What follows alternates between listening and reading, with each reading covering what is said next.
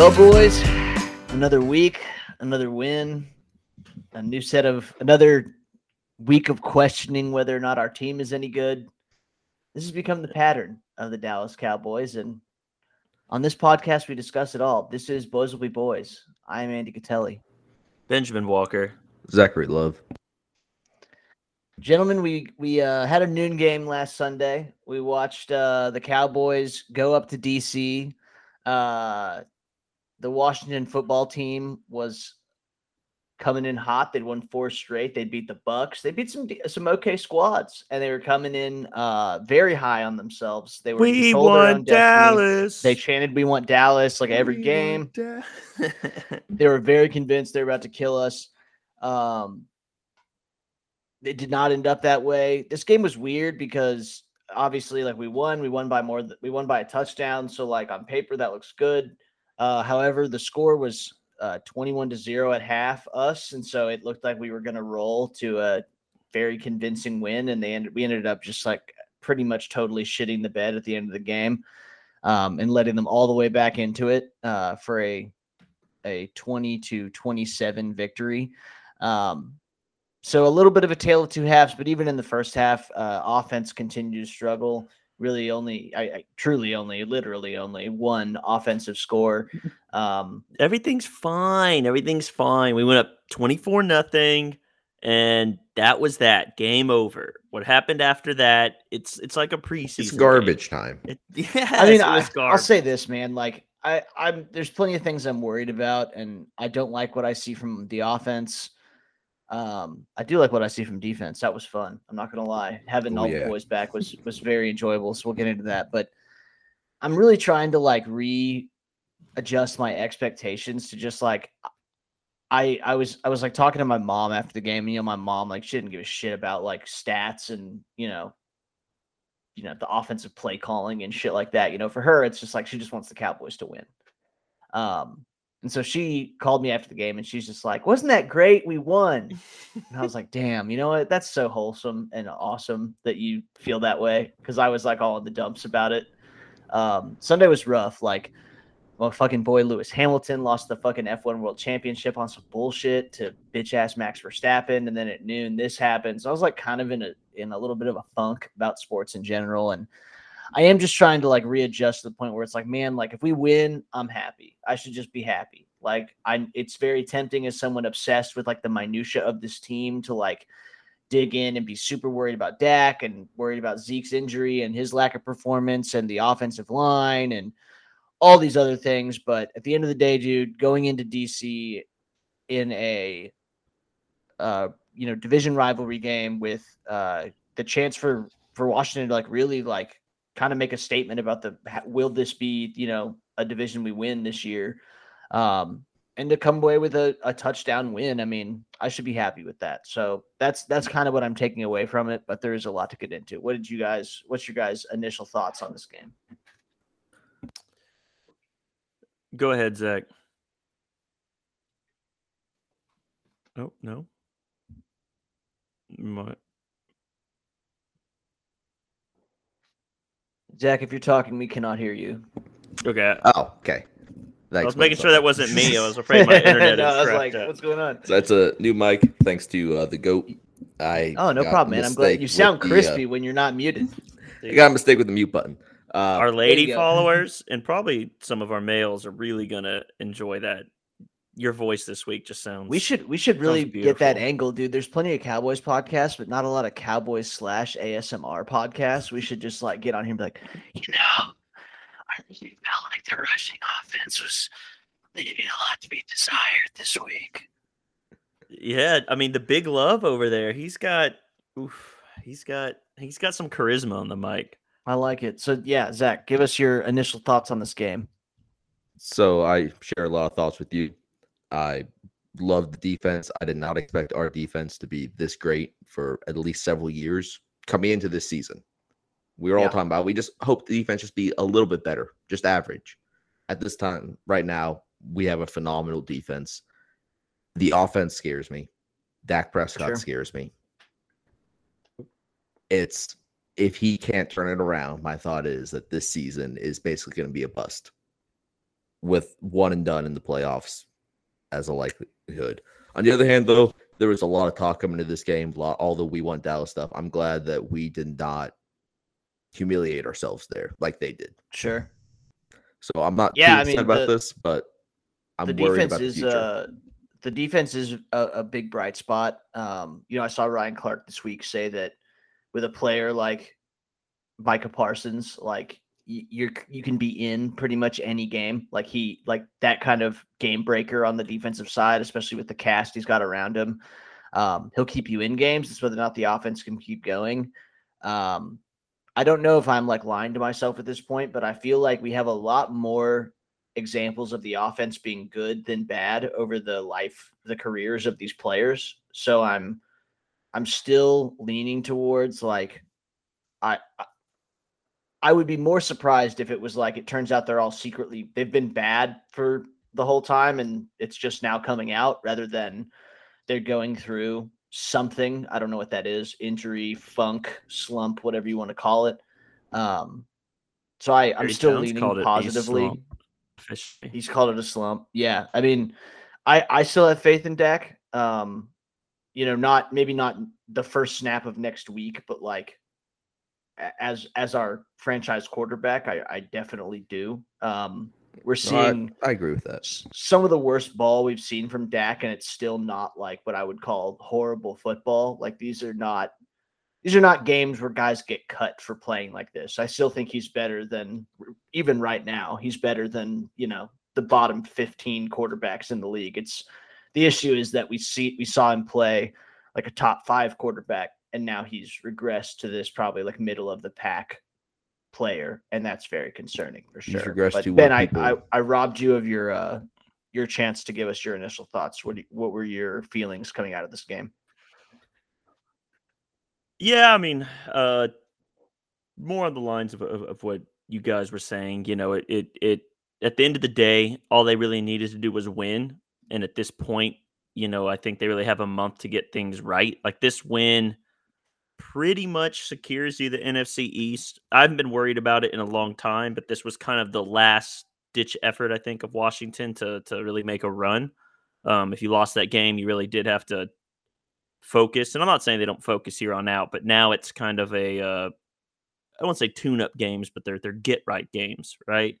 So that's a blessing. Um, Zach said something interesting I was going to touch on. You know, he said, you know, our thoughts heading into the season was, man, if the defense can just be average and the offense is great, you know, we'll be fine.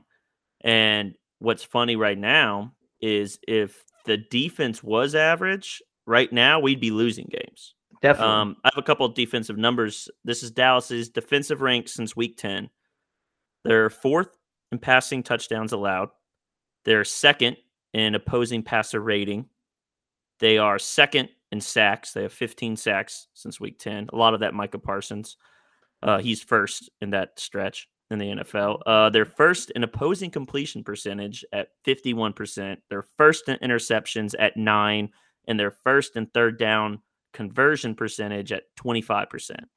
So not Jeez. only is this defense like, I mean, that's a lot of first, seconds, and, and you know what I mean? You know, this Most isn't definitely. a defense that's playing a little above its head. This is a defense that's carrying your football team right now. Definitely. Uh, I mean, absolutely. It's a the, championship the, defense. Yeah. Yeah, they're playing championship. You know, I love uh, on that Jevon Kearse, he was asked if this is a championship defense, and he said, you can't call yourself a championship defense till you win a a championship, but yeah, we got the right guys here. And I thought that was a tight quote. I, I think that's totally accurate. I, the only thing that makes me upset about it is that, and I feel like this, this plagues this whole team, is that you never get a complete game from this organization. So like at the beginning of the season, offense was killing people and defense was like opportunistic, but suspect still, like would give up a lot of points and yards, but like getting turnovers, doing their thing. Then now we're at a point where the defense is on, but the offense is off. And even within the offense, like it doesn't even seem like it doesn't ever seem to me like the entire team sucks at one time. It seems like even on drives where like they're moving the ball well, individual units, whether it's the offensive line, the running backs, Dak, the receivers, will like take a series and just like totally. So like I went like when I was going through this at the beginning of the game, like the first drive, they're moving the ball really well.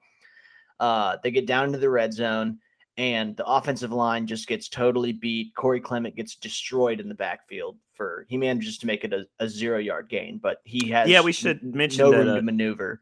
Mentioned Tony um, Pollard did not play. Yeah, Zeke, T P did not play. So we mentioned Zeke super and, banged up. So Corey Clement actually spelled him quite a bit as the number two back in this one. Yeah, he had more so that's why he's Zeke this game.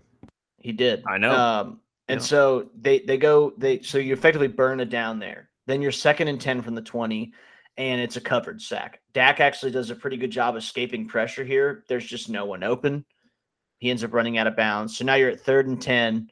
And you end up getting a three-yard completion to Cooper. So you just, like, have, like, everything work against you there. Like, we move the ball really well. We get down to the red zone, and the offensive line fucks up. Then the receivers can't get separation, or Dak can't find them, and you burn that one. On the uh, then on the next drive, uh, they start off okay, and then we get an aborted snap, like a fuck-up on the snap, and then Dak throws a pretty horrific interception.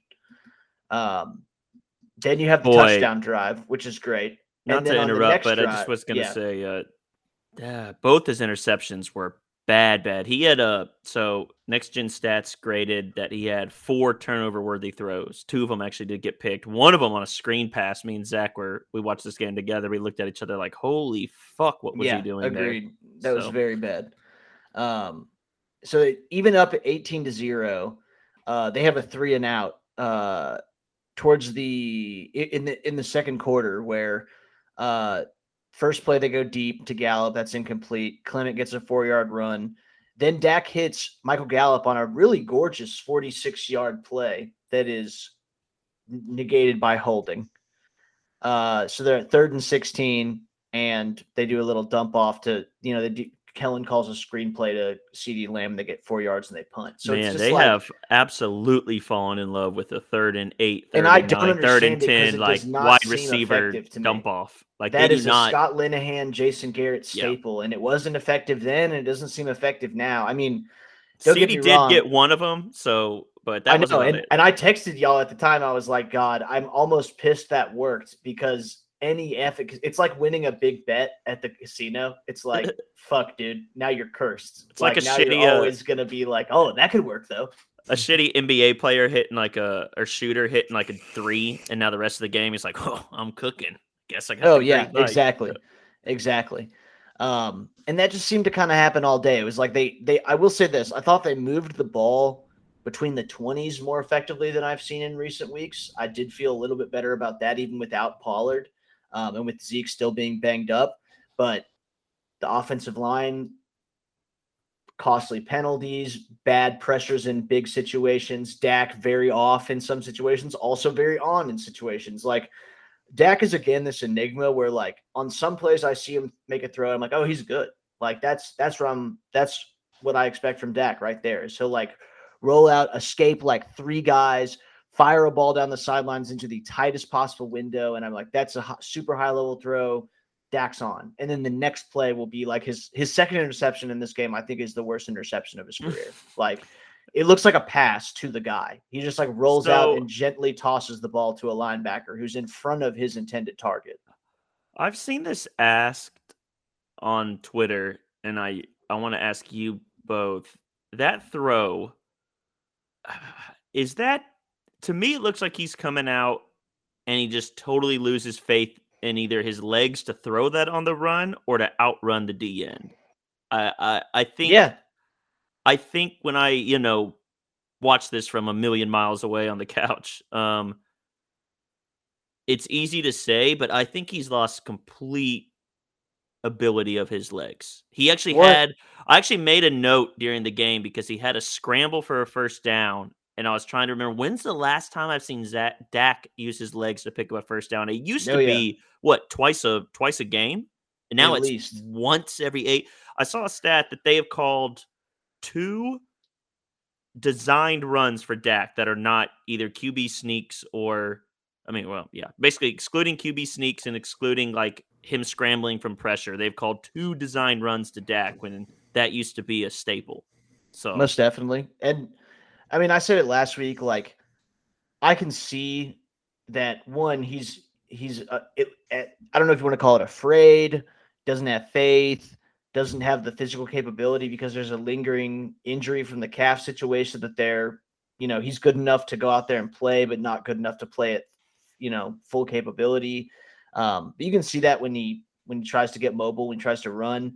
Um, and I think it's, frankly, I really do think it's affecting his, his ability to throw the ball. I can see in some of these picks and some of these bad throws, I can tell from his body language that he thinks he can make that throw. Like he's made that throw before and his trained, because you're moving at such a high rate of speed mentally in the N F L, you have to be able to know on instinct whether or not that is an open throw that you are capable of making. And Dak has a list of throws in his head that when he sees the snapshot image of, you know, that's open for me. And I think that there's a percentage of those throws, whether it's five or seven or ten or whatever, um, that have been taken from him because I don't think he can fully put the zip behind the ball that he could before because he can't use his lower body at, to, the, to the maximum degree he could at one time. Well, like, Uh, to that point, you know, uh, breaking down the technicality of the throw is is way above my skill set. But the people I have seen do it say that when a quarterback's like lower body injuries, often the miss, to kind of your point too, Andy, does lead to high balls. Like if you're gonna miss yeah. when you can't plant down there, like you have a, a tendency to sail the ball. And that first and one that's was a what perfect he's doing, example. Dude. He absolutely yeah. sailed that ball. And it, we, we've seen a couple of those, like of, of his big misses. We've seen a couple significant like sail where it's like, man, he was several yards out from where that receiver was going to be. Um, so how how uh, how banged up do you guys think he is? Because I'm a I'm gonna read off some splits uh, either now or or you know a little bit after this in a second uh, of just like post calf injury numbers and, and current, because we all we all can see that he's not playing as well, but how much of it do you think actually is the calf? I, given that he played so magnificently before, even against good defenses, and so significantly night and day worse afterwards, I ha- and just like the nature of what we're seeing, like the sailed balls, the the you know in- inability or unwillingness to use his legs. Um, I have to assume a big chunk of it is related to that. I'm going to say he's playing at like eighty-five percent of his full capability. And I think in the N F L, losing fifteen percent of your capability is a, a death blow to a lot of quarterbacks. I think Dak is a good enough leader and a high enough like level mental player that he can still go out there and give you on a good day, you know, a touchdown or two. And I was going to say, it know, depends on how much I think the injury impacts your confidence too. Right, for sure. Because and right now with no like Zeke, Rodgers, like effectively Rodgers, Zeke taken out of the game, no Pollard, like it's all on Dak. So right. It's like, well, and that's that's what makes this so hard when you talk about the offense. Is there's so many things you can point to. Is it Dak's injury? Is it all the O line tinkering? They're not playing as well. Is it the fact that we've completely, you know, I've been screaming on this pod review, completely lost the run game? You know, is it is it the receivers have been in and out? You know, you can kind of point to. And, and you know, you brought up they're not doing motion nearly as much anymore as early in the year. You know, Dak's getting, uh, you know, someone pointed out that in the first six, seven weeks, he was getting blitzed third most in the league, and now he's getting blitzed the least or the well, second. They're least. Just not, they know they don't have to fear Zeke and Pollard as much because the line isn't opening up huge holes. We're not gashing teams. And so the first so couple a little bit of everything, season, right? You were watching teams like stack the box against us. And that gives Dak, you know, fewer D Bs, fewer linebackers dropping back into coverage. Well, and I said people were blitzing him more, which gives yeah, you a lot of sure. one-on-ones. And they were getting absolutely torn up by CeeDee Lamb, Dalton Schultz, Dak, you know, and even the run game was able to make, you know, they, they'd pick up the blitz and then there's, you get Zeke or Pollard in the second level and okay, that's ten, fifteen yards. Boom. So I guess the question becomes between now and the last game of the season, you know, we got four games left. Will they get healthy enough to be a significant threat in the playoffs? Will they fix you know, I don't know what part of it's mental, what part of it's physical. Um, will they get it together enough to be a real threat. I do think they're going to win the division, like regardless yeah, of. I think a, they play like they're playing right now and probably win the division. I think I'm the, confident enough that they could start Cooper Rush and win the division at this point. It's a done I, deal, dude. I don't know about that. The, I mean, well, yes, oh, be, only because it's a done deal. Like Cooper Rush is. I'm not so saying Cooper bad. Rush is good. Yeah, I just mean that's how. How done of a yeah. deal that it is. Like yeah. there's no, I don't, I don't fear at all. Washington after last Philly. week, it's pretty much impossible for, I think for what, I mean, especially if Washington loses this week to Philly, it's pretty much over. Like we would have to lose every game and Philly would have to, or Washington would have to win every game. And then I think it would come down to a tie and then, you know, we'd be one and one against it. The whole thing would be very strange, but yeah. Um, and our, our remaining schedule outside of Arizona, who Arizona looks, I would say they're very comparable to us, like an incredibly hot team out of the gate with a packed list of superstars on offense and a defense that needed to do just enough. And this kind of hotshot offensive mind orchestrating the show, just like we have in Kellen. And then Kyler went down for an injury. They were kind of waiting for him to come back and he came back and has not been the same Q B. And now they've lost Hopkins. Like, they're in a very similar position. I mean, they're ten and three and we're nine and four, but I would say it's, it's a very similar situation for them where it's like, that was a team that a lot of people had like as a Super Bowl favorite at the beginning of the year. And now I think people are looking at them more as like, oh, if they can put it together. I, on the other hand, the Rams have kind of like seemed to have righted the ship a little bit, at least from well, where they big, were in the darkest days of their it's season. A, it's a long season. You know, I mean, the longest ever, right? Yeah, the longest it, ever. It, boy, it so. legitimately is the longest N F L season so, in history.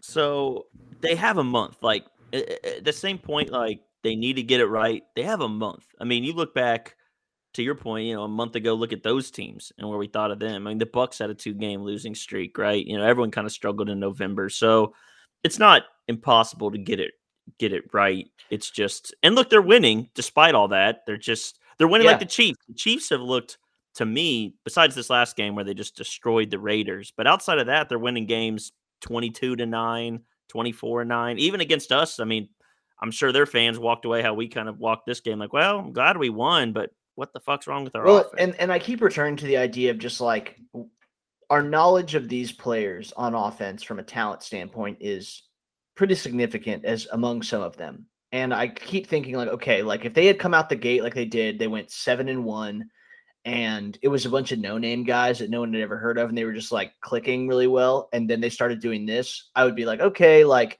this is them returning to earth. I think this these games that we're seeing right now are probably more of the exception than the rule. I think what we saw at the beginning of the season, while they may have been playing above their head a little bit because of just like team cohesion, et cetera, if you have full health, et cetera, et cetera, I think that's closer to what they really are on offense than what we're seeing right now. Like, I don't think I don't think any N F L personnel director in the league would look at their o- offense on paper ever and say like, oh no, like this is they're, you know, they're closer to a win two of every five team rather than. So, a- you know, kind of along those lines, you know, Zach, you, uh, you know, you earlier in the pod were saying, you know, you was kind of on Dak or Dak. So you're mainly worried about, like, is that where, I mean, ultimately he's the guy making the big paycheck, right? He's the one selling jerseys. Is that who you see is the biggest problem, or the guy who needs to figure it out the most of, among this whole offense? Yes. At this moment, yes. Now, I'm not worried about him in like next season. Like, I'm not worried about him in the long-term history of our team. But for this sure. season alone, I'm extremely worried. I and feel do, like it do last. You, do you attribute that to more of a, like a figure it out thing, or a do you think he's hurt? I think both. Yeah, he's definitely fair. still hurt. Like, you can just see it on him the way he's playing. Part of it's mental as well. I mean, he's making terrible throws. I mean, yeah. Let's be honest, Dude, he almost threw the game. So bad. I mean, yeah, that game was. It really like, wasn't a game even after the pick six, but that definitely like could have been. Who uh I could I can't remember I have uh amnesia. Who made that uh you know big like game saving uh sack at the end of the game? What's his name? Oh, Randy Gregory. He's pretty good. Uh, yeah, I said that yeah, phenomenal but, interception in the beginning. Oh, that was so tight, say, dog. The pick, yeah, we didn't. Well, I mean, we talked about the defense as a whole, but individually. Yeah, let's get into was, defense. Let's at least get into the positives a little bit. Like, all right. I do want to come back to Dak just to share numbers, but we'll do that after after game talk. Um, defense, one, yeah, Randy, that was fucking awesome. That pick That's was my favorite pick of this season. That was That's my favorite pick above all of Trevon. Mine was the Diggs pick six against New England, but that's that was, cool. That was a different situation, circumstance. I agree. I agree. The physical yes, aspect of the pick. That the, and I, then I think people will like underestimate just how difficult of a physical feat that was. What Randy did, because like he, up he jumps up, he gets like some real ups. Like that is a high jump. He tips it. It's not like Heinicke doesn't see air. him. Yeah, he goes up and it goes up in the air and it's behind him, and he has to like. Look up, locate, get the body control to turn around at full speed and collect the ball. Like that's that's a play that Randy Gregory is, you know, that's one of the only D Ns in the league that's making that play. I'll tell you that right now. That was nasty and set up the touchdown, right? The first touchdown to go up eleven oh. Correct. Um, oh, and then what? Parsons pretty much blew the game open with that. Dude, every week this kid does something, like every week. And on what was it? They went for it on a fourth and five, and he just yeah. fourth fucking, down, biggest play of the game, like easily could have. He basically wins the, the game at that point, right? Yeah, like he he absolutely. And this isn't like I keep I keep like trying to like emphasize when I talk to about him to people. It's like this isn't like he's running some like trick package or like using his speed to get around guys. I mean, he does that too. But like that one dude is him straight up using a pass rusher move and bull rushing an N F L offensive lineman, beating his ass. He's a savant. Like this, destroying fucking Taylor Heinicke. This is not his role. This is not what he did at Penn State. If you watch no. him at Penn State, this is not what they asked him to do. Like maybe blitz, which he did on the second one. They blitzed him up the middle, and he, he beat. He got another one so bad, and then poor Antonio Gibson's like, oh god, I can't block this guy. He's got um, twelve sacks now. Um. You know, the defensive player of the year talk has really ratcheted it up. Oh, yeah. I, he gets to play against the, the Giants this week. He gets with to play backup Mike, quarterbacks. With backup Q Bs. I really think there is a strong chance that Micah Parsons is going to set the N F L rookie sack record. Um, it's fourteen and a half, right? It is fourteen and a half by the freak, uh, Jevon Kearse. I think I, I was talking to Ryan about this earlier today. Like, what does he need to do numbers wise to lock down defensive player of the year? Um, because like Watt and Miles Garrett have sixteen sacks. Yeah, but obviously Garrett they're not gonna have nice near his forced fumble. Yeah. Obviously they're not gonna have near his uh his tackle numbers. I mean, he's got double the number of tackles that I think he needs a pick. I think he gets a pick six. Okay. So you, do you think even I if think he, he like does too. I think if he breaks the rookie sack record, they're going to give it to him. If he gets to fifteen sacks, even if Miles Garrett ends the season with like well, seventeen. T J Watt's that, also got like seventeen or something. Yeah, right? he's I mean, he's stupid as well. And he's missed two weeks, so I think just because of like the dynamic nature of Micah, like he's just and now he got that he's getting the, the bag, dude. He got that Pizza Hut sponsorship. You see that sweet jacket they gave him? No, but that's he had a he had a pizza party with his teammates to watch Monday Night Football. So you post on Instagram him and all the boys like Trevon Diggs and uh, Tank and like some of the other guys over there at his crib eating uh, Pizza Hut, and they gave Micah this like really cool like silky red Pizza Hut jacket. And me and Ryan were talking about, dude, this next week he just needs to blow Saquon up in the backfield, and the field Mike needs to catch Micah standing over flexing on Saquon and being like, no one out pizzas the hut, bitch. I thought you were gonna say like a pizza dance, like the little eat a oh that I'll take that too, but I need the I need the catchphrase. I need no one out pizzas the hut. The hut. He just goes full full Tiger Woods, a corporate bro. How about mode. The fact that Micah Parsons dropped that pick, which like it wasn't really a drop, it would have been an insane play, but it was just like he was in the area. And then he goes to the sidelines and starts doing knuckle push-ups as punishment. Yeah. He's dude, he is such an animal, bro. I love it. He's, he had uh, to tell that cameraman, like, hey, hey, film me, film me. And then he's oh, dude, he knows where the camera is a he's, little bit. He's got the he's the, a perfect just, Jerry guy. He's got the sure. acceptable amount of J J Watt in him. Like J J Watt had too much J J Watt, where he was like way too into that whole thing about well, like you I, can't I be love a, football you more can't, than you.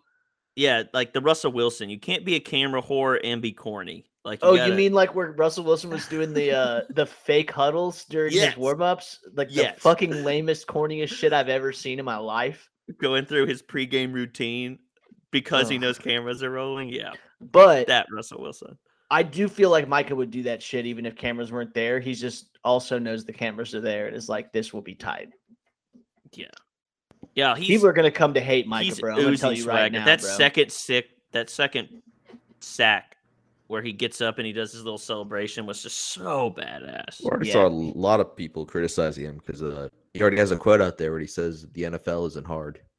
Yeah, oh yeah, dude. I mean, that's that's his whole shtick. It's just like he shows up at every level of football being like, "Yo, how come everyone's so slow and bad compared to me, dude? Like, this is really lame." Like, he's, that's like kind of his thing, which like. Yeah, we I saw him on Hard Knocks. Like he, yeah. he would get beat, and he'd be like, "You're not even good." And I actually yeah. think like he believes that. Like he believes he's he just better than believes everyone. That.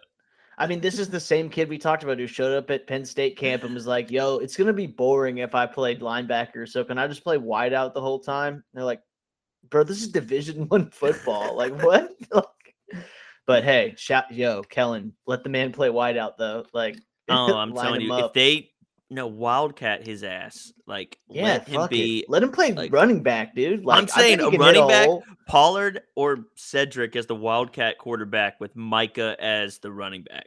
Don't tell, and he's either lead blocking on some ass or he's getting the football. That Bro, a goal. Sick. If you give Micah the ball on the one, it's he's getting in. He's like, not getting I'm tackled. Not, like, what are you gonna do? Like, you're gonna beat him to the edge. Like, he probably runs as fast a forty as your corner does. So, like, let's dude, do I, it.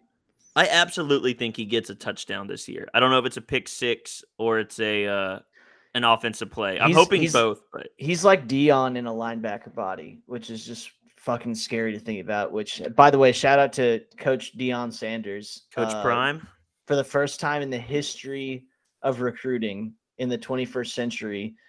Deion Sanders, the head coach of Jackson State, a historically black college or university, an F C S school, he flipped the number one recruit in the country from going to Florida State to going to a Division two school. So you could just come swag with Deion, which is super fucking tight.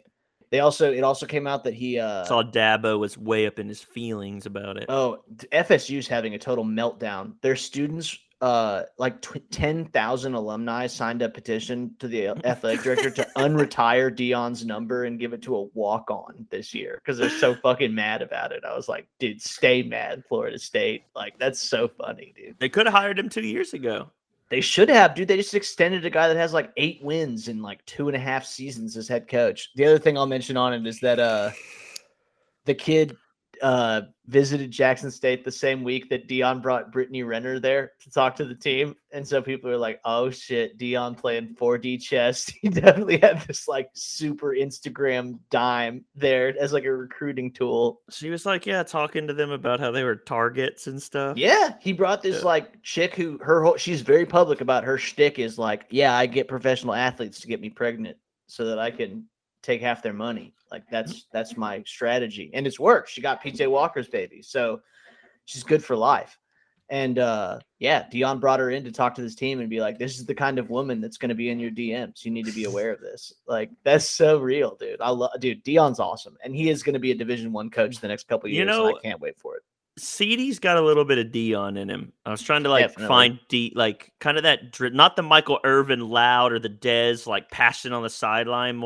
Although Deion kind of had a little bit of that talk too, but he is much more like like Zach's photo, the, the wave at the end of the game, the kind of smile in your face, the talk, you know what I mean? In uh, uh in Sounds from the that. Sidelines this week, they had a clip right after uh Micah makes the the sack that had the fumble. Uh they cut to the sidelines and you see CeeDee talking to some of the guys, and he's like, man, Micah's so fast, dude. And then he, so when you hear someone off camera go, he's as fast as you, and CeeDee goes, nah. So like, yeah, they've all, I mean, it's a room full of egos, right? These are all type A guys, but um I you know, I just to bring it back, I it, it, to have a player like Micah is tremendous. I I think yes. that he is probably one of the best draft picks that we've ever and they had. lucked into him. They lucked into it, him. They absolutely abs wanted J C Horn. It's, it's actually even better than luck because Our like division trade. rivals had the chance to have this pick, and they traded us the pick where we got him, which makes it that much worse for them and that much sweeter for us. So I'm super down. Um, I do, man, I just, I know that there's nothing in the last couple weeks of performance to like back this up, but I just can't get away, shake the fact that I'm just like, bro, they're going to figure it out. Like, I just feel like that much talent, unless you really truly fuck it up and squander it, or there's like outside influences like injuries, I really feel like they will put it back together. Now, does that mean they're going to win the Super Bowl? No, not necessarily at all. But I do think that they're going to win a playoff game with this squad. I really do. I think we'll know by the Arizona game. That's yeah, really I'm, where I'll my be head's at. That at. Game. Like, I'm very excited oh, about yeah. that. You better They'll be need, good luck, Catelli. They'll they've, need never lost, better. They've, never, they've never lost while I've been in the stadium.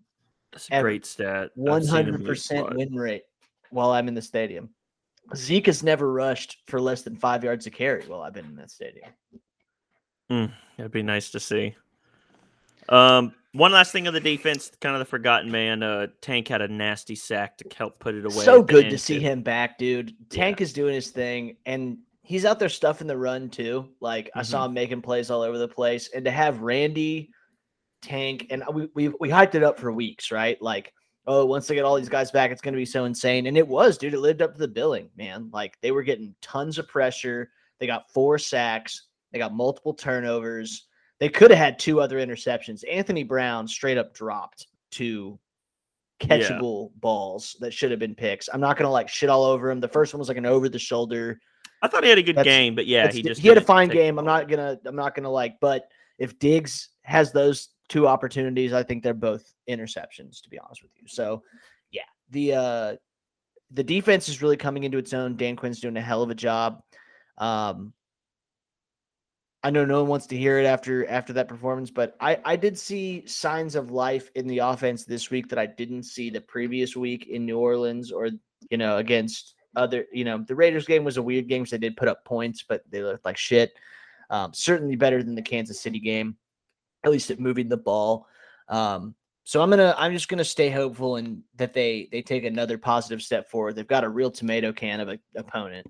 You know, if you can't put up points on the Giants, you're in real trouble. They're very bad. So, uh, yeah. yeah. I'll agree that until the second half, I was much more excited about our offense. I mean, yeah, you're getting I, I field goals, which good. is better than just going three and outs. But absolutely, I was seeing it was well, the radio today, and the stat was close. We've averaged six three and outs every game for the last I think, yeah. five games. Yeah, and it's actually which shocking is... how constant that is.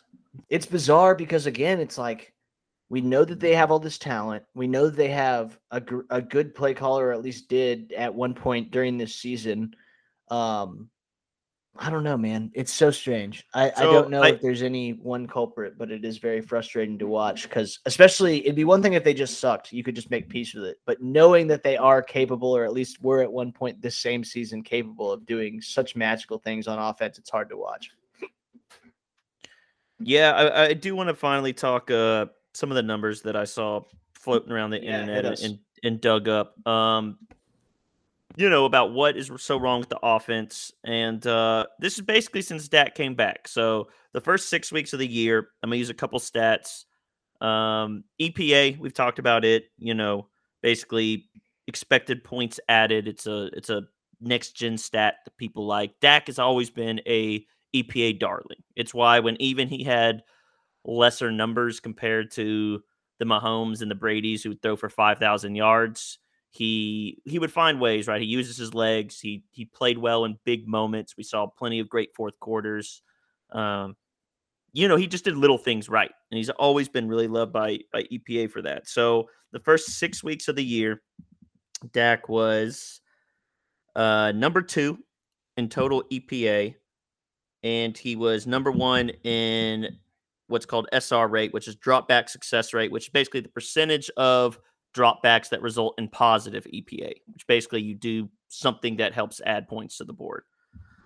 Uh, so very good numbers. Like I said, advanced yeah, stats definitely. have always been and really, really kind to him. Um, since the injury and he came back weeks nine to fourteen, in that same time frame, he is twenty-first in the N F L in Jeez. total E P A or quarterbacks, and twenty-fifth in S R um, rank. So basically percentage of dropbacks that result in positive. He's like, it's, it's not, you know, you, you earlier said, Andy, that he was kind of still playing above average Q Bs, but there's a lot of stats that kind of point that he's played really like shit for five weeks and below average at least. And, and one other one I want to give is, um, uh, you know, E S P N has Q B R, which is different from passer rating. It's quarterback rating. It's supposed to take in basically a holistic view of the quarterback. So rushing, yeah, it's a, it's, it's a, a kind of subjective rating system, but yes. Yeah, it's supposed, and, and be better, it's supposed to be better than passer rating, which I do think. Right, and it, it come and look, the top Q B R this season are Brady one, Herbert two, Stafford three, Rodgers four, Kyler five. So it does kind of pan out to that way. And um, anyway, I just want you know want you guys to guess where Dak is, and he's always been once again a Q B R darling. I mean, he's been since the advanced stat kind of gain more popularity, he's always been a top ten guy pretty much every year of his career, except for that weird, like twenty eighteen, I want to say, or seventeen, whatever. Um, kind of that post half of that season where he looked like shit, the, the Atlanta game and yada, yada. But I just want to get, want you, want y'all to guess where you think he is as, as far as N F L Q Bs. I mean, I know he got a nine for this game, so I'm sure he's fucking terrible. Yeah, Zach. Yeah, I'm going to say I also knew he had a nine for this game. So I'm going to say he's thirtieth. He's not. This is for the season. He oh, is season oh. uh twenty, uh, twenty. So you're close. He's twenty-third. See, like. And look, and some of that is, no, but some of this is, Andy, related to like, it is to, you know, the, the two sneaks he didn't get in on, right? Really hurt his ego, okay. Which isn't his he, fault. He, so. quote unquote, didn't get in on. Well, like, yes. He, he did, did he did, in fact, objectively get in on both. Absolutely, but as far as it goes. So, yes, he would be a little higher, but just and, for and context don't get me wrong, right now, I, he's I like around stats. Guys like Jalen Hurts, I think stats are Taylor fine. Heinicke, and Ben Roethlisberger. So sure. If, he's but, struggling. Right, and, and the st- statistically, yes.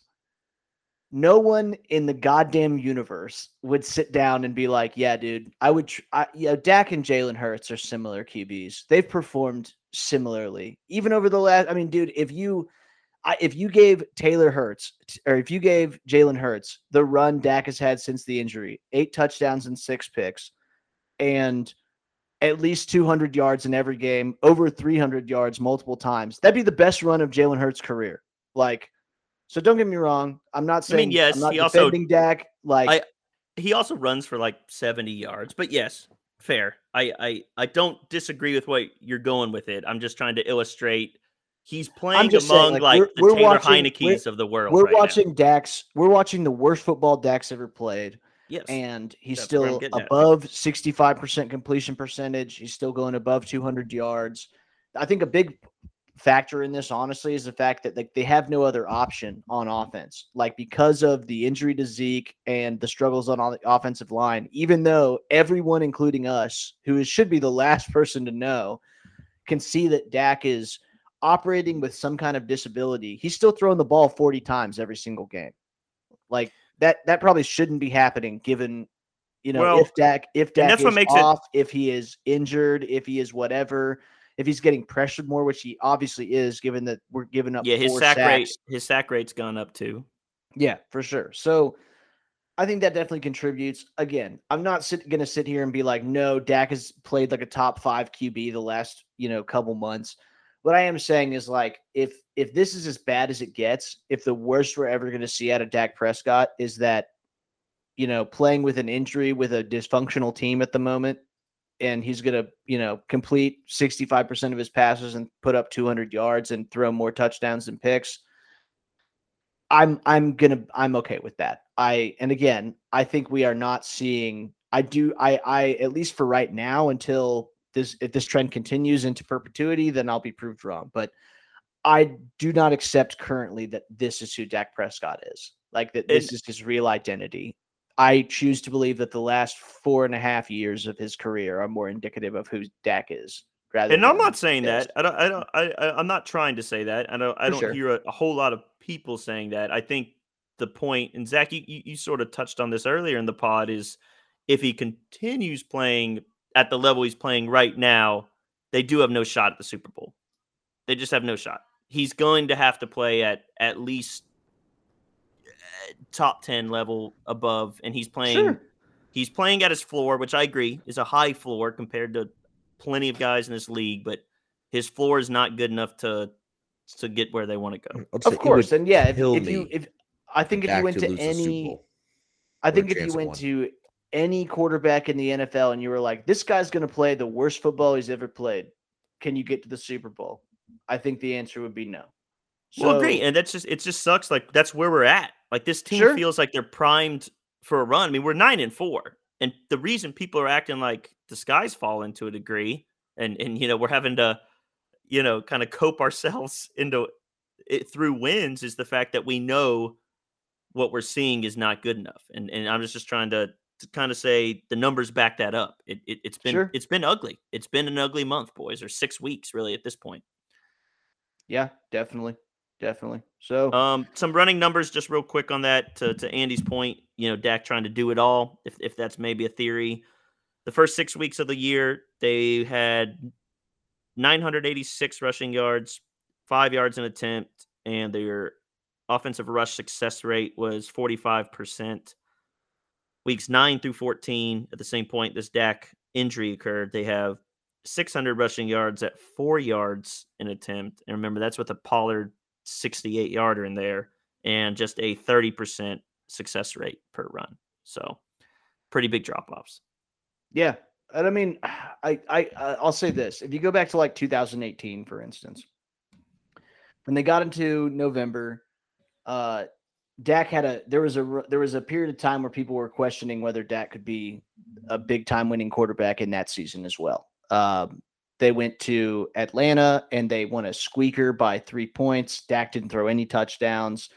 Uh, they beat Washington the next week pretty handily where he threw two touchdowns, but there were questions. Then he goes out the next couple weeks. He has bad games, three touchdown, two pick performance, a zero touchdown, one pick performance, a zero touchdown, one pick performance. Very similar, like six to seven week pattern here. And then at the end of the season, Dak put it together against Tampa, the twenty-seven twenty game. He looks pretty sharp. The last game of the season against New York, where we win thirty-six thirty-five. Dak throws four touchdowns. So, I mean, I want to believe that they will figure this out. I think that they've they have a tremendous amount of talent. I don't know, other than physical incapability as far as like injury or something like that, I don't know I can really see what would be wrong here. Like, unless something mentally broke in Dak Prescott's head or something else like that, um, which I think would just be so bizarre for a guy to show that incredible progression for the first five years of his career and then just completely collapse over the course of effectively one week off of the game and never return to form. Um, That would almost be unprecedented, in my opinion. So I, I, I think he will be. He will return. I hope it is in time for us to make a serious run at a postseason adventure this year. Because I agree with you. I think this team is uh, definitely well, set up for tremendous postseason success, and it'd be a real well, shame if they didn't get to capitalize on that. You know, it's scary, and we have mainly focused on Dak and what's wrong with him. But it, you know, when I gave the running numbers, I mean, it's the problem is it's everything, right? It's yeah. It feels like Kellen's not really calling great plays all of a sudden and outsmarting teams. It feels like Zeke is the guy we saw from the first six weeks is completely gone. Is he dealing with his own injury? He says he is. I think he probably is. Is the offensive line not playing as well? You know, it, it, Dak obviously sack numbers say they well. are. So, yeah, it's a little bit of everything, right? And I don't know how you fix that all at once or where you start. And I don't think you get – and I, I want to open this up to to Zach as the uh, as the as the pod's Z-cater here. Um, I don't know how you get that that run game right. I think you have to rest Pollard. He was apparently close. I think he's going to go this week. If he has any twitch at all, I say they rest him because I think you're not going to get Zeke him. back to one hundred percent the rest of the year. But yeah, you do have a chance of Pollard. Pollard being one hundred percent, and you do have a chance of him hitting home runs. And if you have to lean on him late in the year And in the postseason, we can do that. I don't think, unfortunately, we're ever going to be able to lean on Zeke again through this year to be what we kind of saw early. And I don't know. I'll, I'll just throw that out to, to you guys, but that's that's my fear with given how banged up he is and the fact that it's tough to get healthy as a running back in this league. Well, and especially if you're going to play every week. I mean, it'd be one thing if Zeke was, you know, rehabbing. And that time's gone. Like, he could have rested a month. Yeah, they yeah they decided not to do that. So, um, Zach, yeah, I, you I agree with you. Zach, what do you think? So, say Zeke insists that resting would have done nothing for the type of injury he had. That's what he's been saying. Well, um, no, I don't think we're going to see Zeke playing like he did against the Panthers or the Eagles again this season. Unless I got those games mixed up. But uh, no, that's he, right. He played okay, well yeah. in both of them, so. Uh, we might be able to see him doing, I don't know. He, you know, uh, we had Corey Clement come in, and he did a run. And I was kind of half paying attention, and I said in the group chat, I immediately could tell it wasn't Zeke just by the burst the guy showed. Yeah, but he's, you know, he got more carries than Zeke. He basically had the same type of thing. Yeah, I, you know, more carries for less saying, yards, but yeah, no one less yard on more carries. Okay.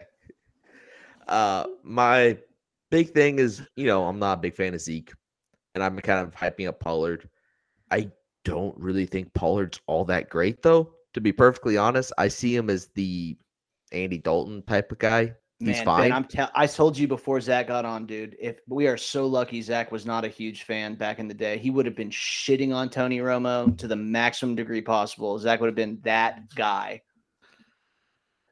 I couldn't have handled a, a Romo and Dez hater. Oh, I don't know how you guys saying that. Biggest hater, Pollard. dude. The biggest hater.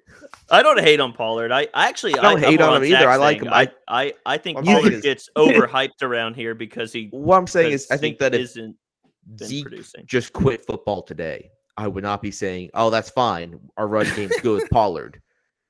But My how do they fix be, it then? Is if Pollard's not season, the answer? Yeah, I think Pollard can be serviceable.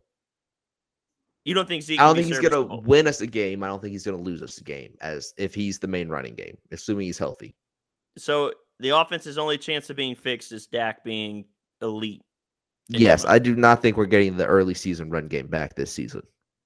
Because in that stretch, they had more runs and passes. And I know I'm not trying to get into a fight with the analytics guy in my my ass. I understand they had leads in all those games, and you run more to when you have leads. But that said, they absolutely were effective running the ball. And I, I I'll be honest, I do I not know. think it's possible for this team to be one dimensional and win, win d- go deep into the playoffs. I just don't like, I think I don't care. I mean, I guess you could get really lucky and Dak turns it on and has four touchdowns every single game for multiple games in a row and you win a Super Bowl. But if they have no running game, it's going to be very difficult to go deep into the playoffs. And if, yeah, so I think you're going to have to have something to balance out, to take the heat off of, I mean, just to keep them from dropping seven every single time. Like, well, and I think that's the Bills' problem is the Bills are a great team set up to win. And I think one of their problems is they, if Josh Allen isn't amazing every game, they have no chance because they have yeah. zero semblance of moving the ball other than him dropping back fifty times and running about ten. So agreed. But the running part there, I just got to remind, or, or just want to bring that back up. I, uh, I don't know. I think this offense at most effective when Dak's able to move and throw on the run. I, I don't know if you can just, I don't know. I just don't know if he can be. You at least have the, to have the threat, dude. Like yeah. that's the thing. Is like it just. I mean, I, I don't know of any team that could be. I mean, maybe you could argue that like the the. Titans with Der- prime Derrick Henry and he's at max velocity, they can win games like that, or prime A P. But like teams that are completely one dimensional with no, where the other team really doesn't even need to worry about one half of the offensive playbook, are very rarely successful. That's such a tough gig to go out and make be a, a lethal combination. The Cowboys were so well balanced It was, you know, the the term pick your poison just got wore out because of how good they were at it. Um, you know what did work a little bit, and I want to see if they fuck around with a little bit, is CeeDee in the backfield. They actually tried that a few times, and it was it, was, okay. it was not bad. I I, I also I don't want to get him hurt either. I don't want some like wow. linebacker to stick him, and then we first, lose a receiver. I think he first had a run in the uh, Chargers game, I believe, just one. Yeah, they use very early in the season, and then they do this designed like where he's the running back, which is interesting. Yeah. And they had Zeke as kind of the fullback on that play, which was because nice. I think they view him as like once he has the ball in his hands, he's super lethal, which is definitely true. And well, he's probably he's their most shown. Most he's shown like a play up. He's shown a little bit of difficulty in the you know in traffic contested catches, and so they work these. They've tried to set up situations where he gets the ball in his hands. Uncontested, whether that's screen plays, whether that's you know, running the ball from the running back position, sweeps, reverses, those kind of things.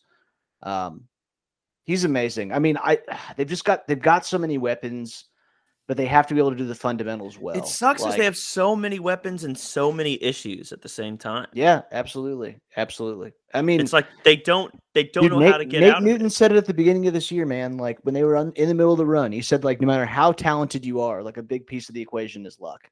Like things have to break right for you, and things like for the last couple of weeks, dude, that things have not broken right for us. I mean, we got into a big beef on this podcast about the refs, like whether you want to call that just bad luck, bad play, shitty calls on their part, like that's something just not going your way, you know.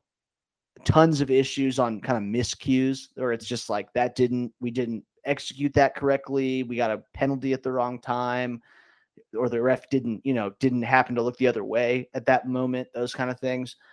I mean, it will. That is that does play a role in it, and so and injuries are like that too. Injuries are almost unavoidable in the N F L, but some teams seem to be blessed when it comes to not losing guys, and some got some teams are the Ravens and.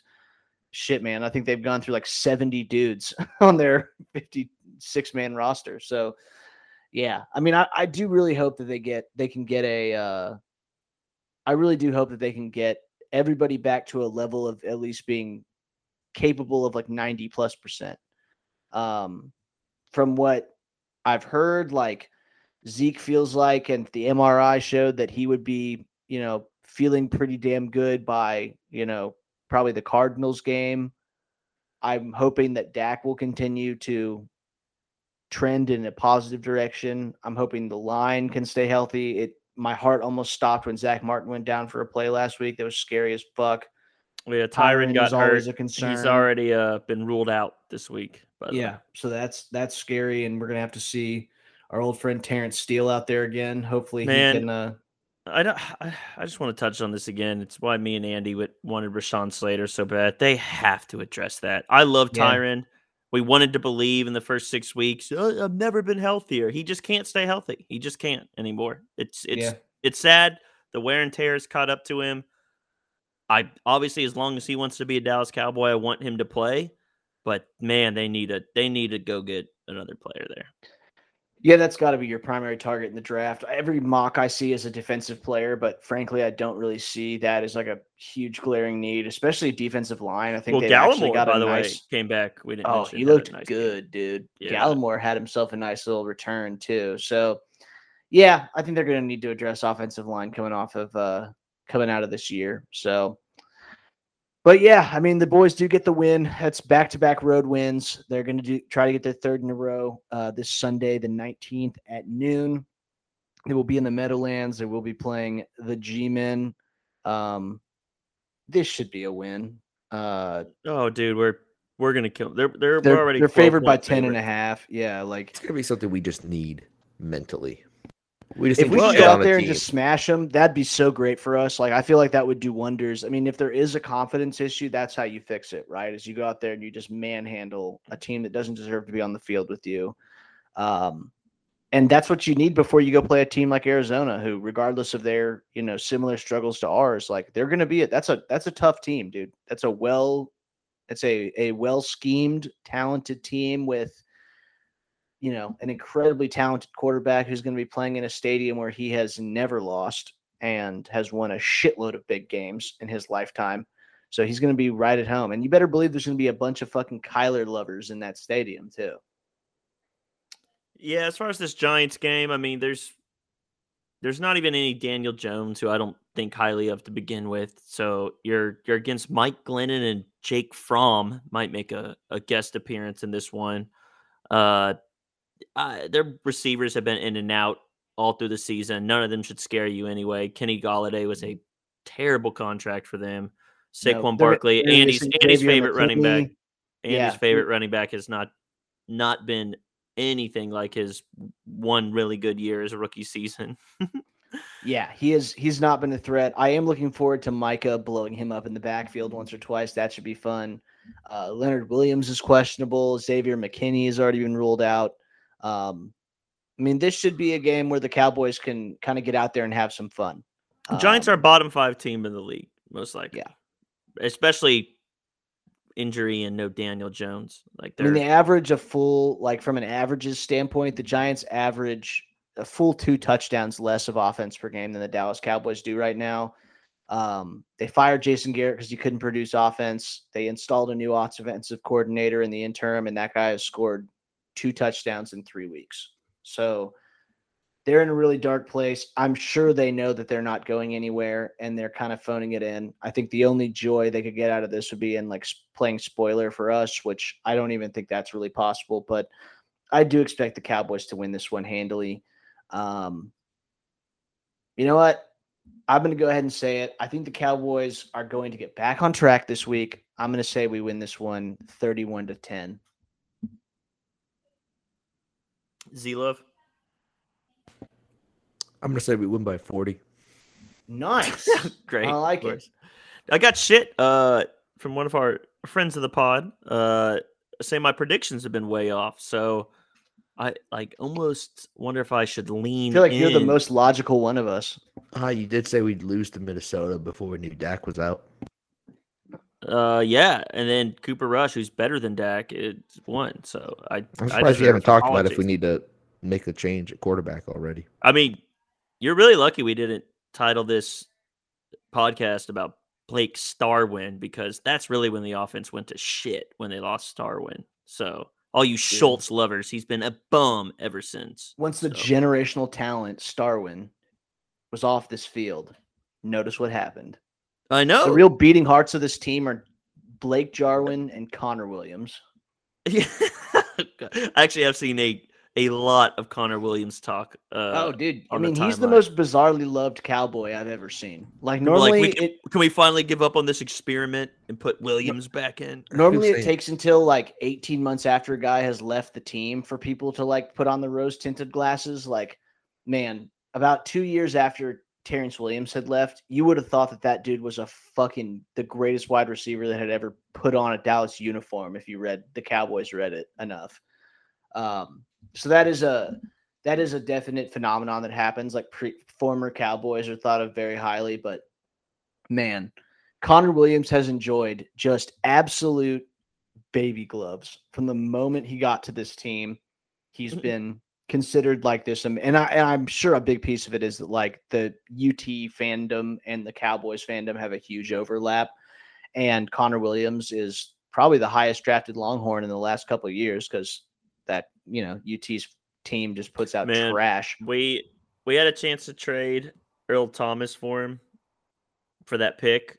And as bad as that disaster would have been, it still would have been the better decision. Than and it would have been tied, dude.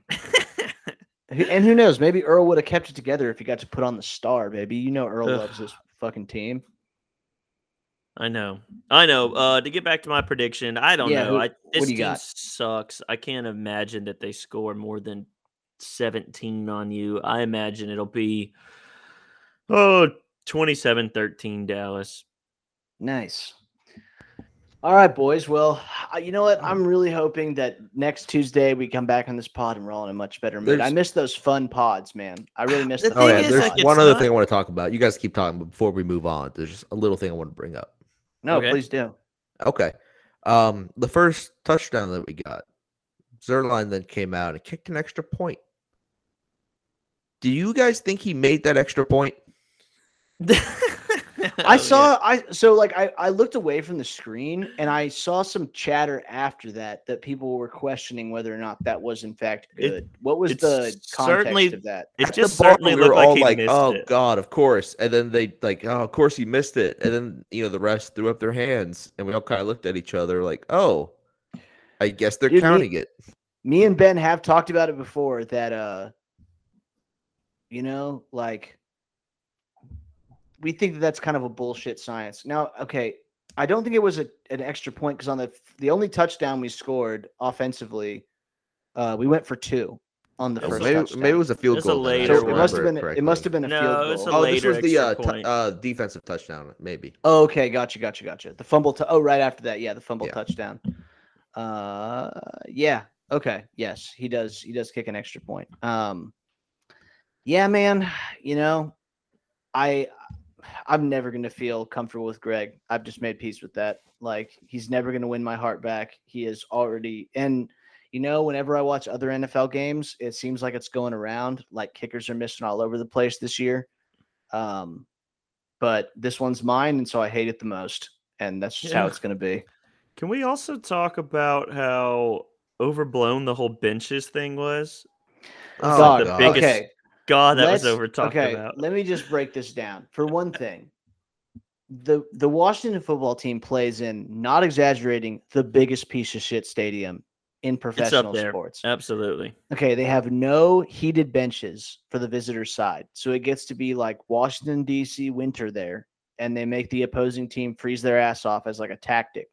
Two, during this game, a video went around of a sewage pipe that runs above the platinum section of this stadium. So like the most expensive, you know, the two thousand dollar tickets spilling shit water all over fans that had paid two thousand dollars to watch this trash ass team play. Snyder, of course, you know, has some of the most expensive tickets in the entire league and puts a garbage um, sir, product on Mister the field. Snyder, Mister Snyder. Yeah. Mister Snyder. Um, then on top of all of these facts, so the Cowboys decide like, hey, like we're going to bring our own heated benches. Like, fuck it. We're a multi-billion dollar organization. This Redskins, sorry, this football team beat writer puts out this Whoa. tweet where he's like, as if the Cowboys weren't the, already the most contemptible organization. Like, bro, you're literally being in, fucking investigated for sex trafficking. And you're talking about benches? We're trafficking benches. You're trafficking your own cheerleaders to fuck old dudes that are friends with your owner. Like, maybe chill out with we're contemptible, my guy. Whose facility got raided by the D E A last month?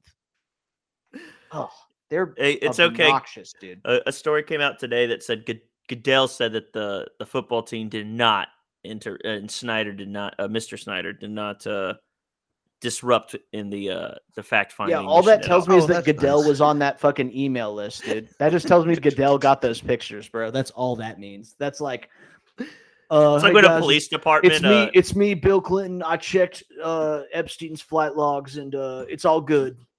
Nothing on there. Like, yeah, it is exactly like every single time. It's like a, we, a police the police department's the police like, hey, we'll investigate done, ourselves. Yeah, we've done an internal investigation and discovered that uh. no one did anything bad. Okay, bro. Well, we have a video of you guys like kicking in the wrong door and shooting an innocent person in the face. Yeah, well, you know, accidents happen. Like, you know, honestly, I can't believe you would insult our hero, brave officers like this. So you're Back the bad blue. guy. Yeah, bro. I saw some some lady in uh, Chicago is about to get three million dollars because the police raided the wrong house and pulled her out of bed naked and handcuffed her on the floor. I was like, good, pay that girl, dude. That's fucked up. I, it's really concerning me how often that happens. I'm not a fan of uh, sleeping in the nude, personally. But yeah, that's weird. Good for her. Good for her. Yeah, I'm not into that either.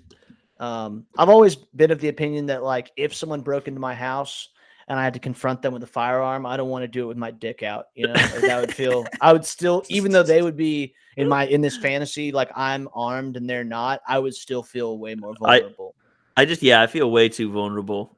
Especially like, dude, what if they laughed at your dick and then you just have to shoot them? You just have to kill them immediately, right? Like, there's no, there's no, no going back, back from, that. from that. You can't yeah. let that guy write it in a police report. You can't let him go to jail and tell all the other criminals, like, yeah, dude, you should definitely rob this guy, Andy. And then he had his tiny, tiny dick. dick out. Yeah, he, and he aimed his gun at him. Interesting uh, little side note: the uh, natives of New Zealand, the uh, Maori, people. Yeah, the Maori tribes. They would uh, traditionally would fight naked with erections because they thought that dude, it would that's intimidate their enemies. Intimidating as fuck, dude. Yeah, that's some that's some that's some different energy. Well, there was a you know I was listening to a podcast. Sorry to go way off the beaten path here, folks, but I was listening to a podcast okay. the other day about the fall of the Spartan Empire. And one of the, uh, you know, big fall-offs of Sparta was that they never upgraded their military.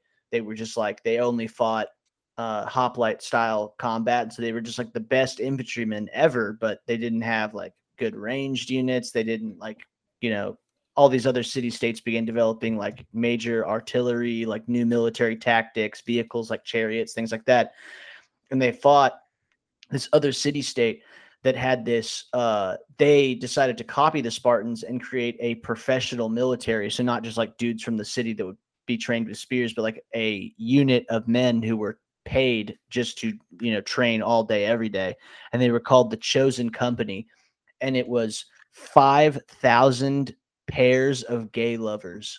And the th- logic there was that if you were fighting alongside a man that you were having a sexual relationship with, you would fight much harder. And so you can tell that like our attitudes towards gays in the military have changed somewhat since then, but yeah, these dudes kicked a shitload of ass and they were all just like out there naked and gay, kicking a shitload of ass. So pretty tight. Good for them, man. Yeah. Good man. for them.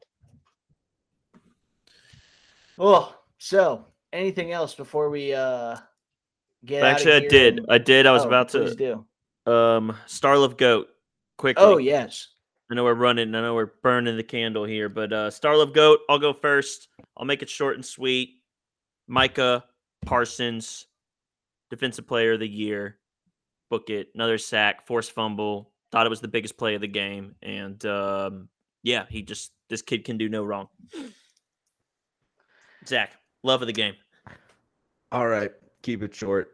Ah, uh, you made a good case, but I'm actually going to go with Randy Gregory. Oh, oh fair enough. That interception was beautiful. That was sick. You know what? Given that we've already touched on two of the three-headed monster, I got to go tank. The oh. You know, he were technically returned last week, but he got his first sack this week after being deprived of it last week by a callback. Um, he balled out super tight. He's killing it in the run-stopping department. He got a sack. He's freeing up t- – uh, rush lanes so that uh, Randy and Micah can do their thing. And I think as he gets back up to speed, man, we're just going to see more and more from those guys down the stretch. So let's hope the offense can can get their shit together because, I mean, with a defense like that that can apply that kind of pressure, dude, they could do special, special things if they can get their head right. So I love it. All right. Very good. Um, I think that was it. That was all I had. Nice. Zach, anything else before we get out of here? No, that should uh, cover it. All right. Well, as always, folks, thank you guys so much for taking the time to listen uh, to us console ourselves about the declining performance of our offensive football team. Uh, if you like what you heard or you want to tune in next week to hopefully hear us talk about us kicking the shit out of the Giants, feel free to like, subscribe, leave a comment, leave a rating on iTunes, Spotify, SoundCloud, wherever you find your podcasts. Uh, we would love to hear from you, whether that's on any of our social medias or uh, shoot us an email at boys will pod at gmail dot com. As always, I'm Andy Catelli. Benjamin Walker, and I do want to say that we hit four for four on our bets. Thank oh, you. Oh, hell yeah. Follow the bets, folks. Oh, Zachary Love. Yeah, thank you for picking that up. I didn't know if we were going to. Uh, this has been Boys Will Be Boys. Take it easy. Peace.